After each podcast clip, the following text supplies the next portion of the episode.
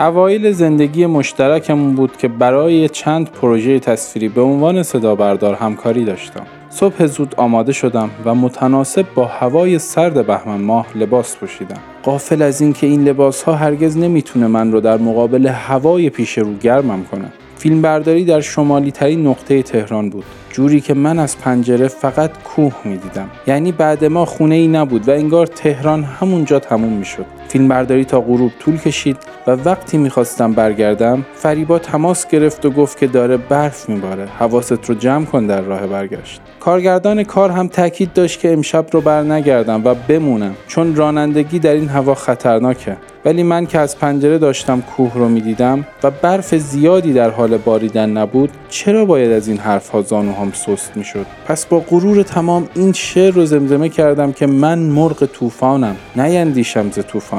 و راهی شدم. و در طول راه همش به این فکر می کردم که وقتی شمالی ترین نقطه تهران و تو دل کو انقدر برف میباره حتما بقیه جاها برف کمتره. و حالا مثلا چی میشه؟ یکم یواشتر میرم ولی مشکلی پیش نمیاد. هر چقدر بیشتر به خودم دلداری می‌دادم شدت بارش برف بیشتر می‌شد. اصلا آسمون وحشی شده بود. تهران عین سیبری شده بود. عین قطب شمال. چرا خاور میانه انقدر غیر قابل پیش بینیه سرعتم که از همون اول هم چیز خاصی نبود رفته رفته کمتر می شد و به سمت صفر می کرد و در جاده هر لحظه تنهاتر می شدم. نرم افزار ویز هم مسیرهای عجیب و غریبی پیشنهاد می‌داد و من با خودم فکر می کردم حتما مسیرهای آدمیزادی بسته شده که این مسیرها رو پیشنهاد میده. وقتی به خودم اومدم که وسط جاده قدیم قوم در کنار کامیونهای باری بیستون تک و تنها بودم حس اندیدوفرین رو داشتم وقتی برای اولین بار وارد زندان شاوشنگ شده بود و برای اولین بار این همه گندلات رو از نزدیک می‌دید و به شدت دنبال روزنه برای رستگاری بودم.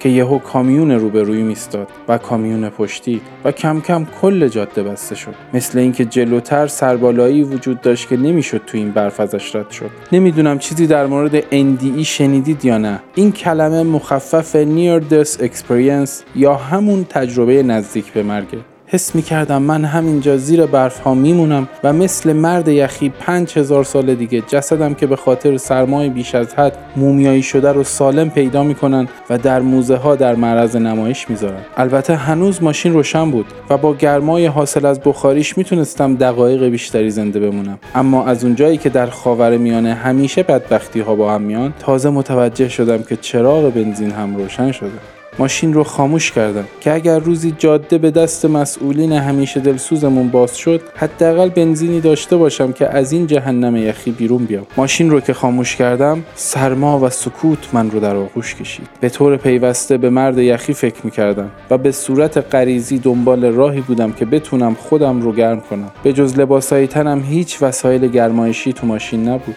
صندوق عقب ماشینم مثل تمام هموطنهای دورندیشم پر بود از زغال و منقل و توپ و زیرانداز و دیگر وسایل عشق و حال. ناگهان چشمم به خز پشت شیشه ماشین خورد. که البته یک وسیله تزئینی محسوب میشه ولی به نظرم رسید که می‌تونه یکم گرمم کنه. سعی کردم ازش به عنوان پتو استفاده کنم ولی متاسفانه ابعادش حتی به اندازه یک شال گردن پدر مادردار هم نبود. همه جام از زیرش می‌زد بیرون. سعی کردم که بخوابم بلکه متوجه گذر زمان نشم تا بالاخره پلیس یا آتش نشانی یا ستاد بحرانی چیزی بیاد و ما رو نجات بده. ولی مگه می‌شد بخوابی تو اون سرما؟ حس می‌کردم تو فریزر خوابیدم. در ماشین رو به سختی باز کردم. چون هم یخ زده بود هم برف جلوی در رو گرفته بود. هوای بیرون تاریکتر و سرتر از داخل ماشین بود. خودم رو به نزدیکترین کامیون رسوندم و از راننده خواستم که بذاره برم تو ماشینش. راننده هم که از هموطنهای یزدی بود با لحجه شیرینش من رو به داخل دعوت کرد. انگار که وارد بهش شده بودم. هوا چقدر گرم و مطبوع بود. راننده چقدر خوش صحبت بود. خیلی زود چشام سنگین شد و خوابم برد. نمی‌دونم چقدر خوابیده بودم. ولی وقتی چشمام رو باز کردم دیدم که راننده رفیقشم آورده داخل کامیون و با هم در حال استعمال تریاک بودن. چقدر هم حال می‌کردم. من تا اون روز تریاک و استعمالش رو از نزدیک ندیده بودم و برام خیلی جالب بود. سیخ رو روی شعله پیکنیک داغ می‌کردن و آروم می‌زدن به تریاک و بخارش رو میکشیدن توی دماغشون. انقدر بهشون خوش میگذشت که انگار منتظر بودن یک همچین برف برفی بباره تا مجبور شن تو جاده منتظر بمونن تا از این انتظار به بهترین نحو ممکن استفاده کنن. یعنی با دیدن اینها من کاملا معنی تبدیل تهدید به فرصت رو درک کردم. چقدر خوبه که آدم سرگرمی داشته باشه که در بدترین شرایط ممکن چنان از دنیا غافلش کنه که اصلا متوجه نباشه چی به سرش داره میاد. البته استعمال تریاک خیلی مورد تایید من نیست ولی برای اینها نمونه کاملی از یک لذت کامل بود. در اون فضای معنوی کاملا بخوری شده بودم و نفهمیدم تا صبح چجوری گذشت. صبح همه جا سفید بود یک دست سفید. دیدن بارقه امید در حالت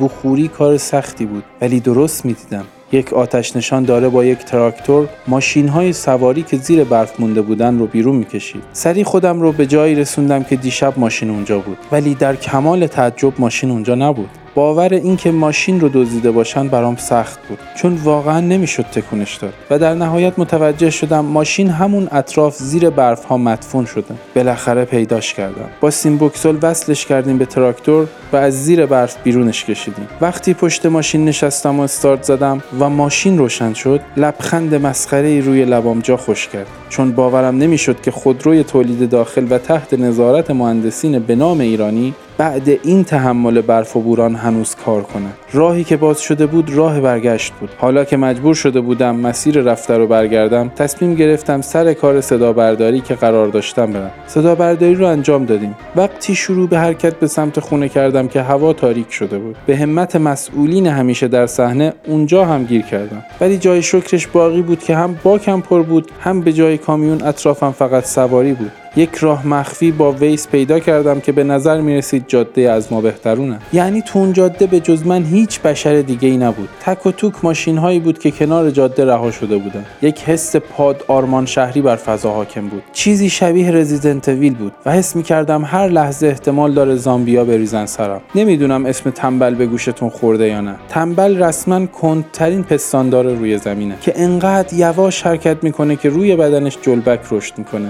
ولی در اون شب خاص در وسط جاده زامبی زده ای که من تنها جنبندش بودم سرعتم از تنبل هم کمتر بود. اون شب من کندترین پستاندار روی زمین بودم. مسیری که همیشه یک ساعت تا خونمون می‌رفتم بیشتر از یک روز طول کشید. اون هم به حول قوه الهی بود که سالم به مقصد رسیدم. ولی رسیدم. بالاخره هر رفتنی به رسیدن منتهی میشه. اگر ناامید نشیم. اگر مثل جودلای کوهستان سرد نیکل کیدمنی تو خونه منتظرمون باشه.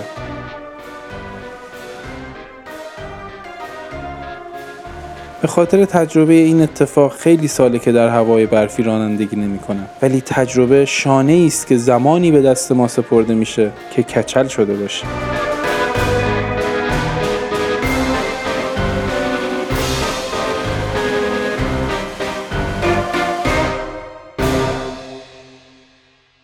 برای مشاهده این پادکست به صورت ویدیویی به آیدی یوتیوب ما سوفیلم و یا آیدی اینستاگرام ما سوفی underline couple مراجعه کنید.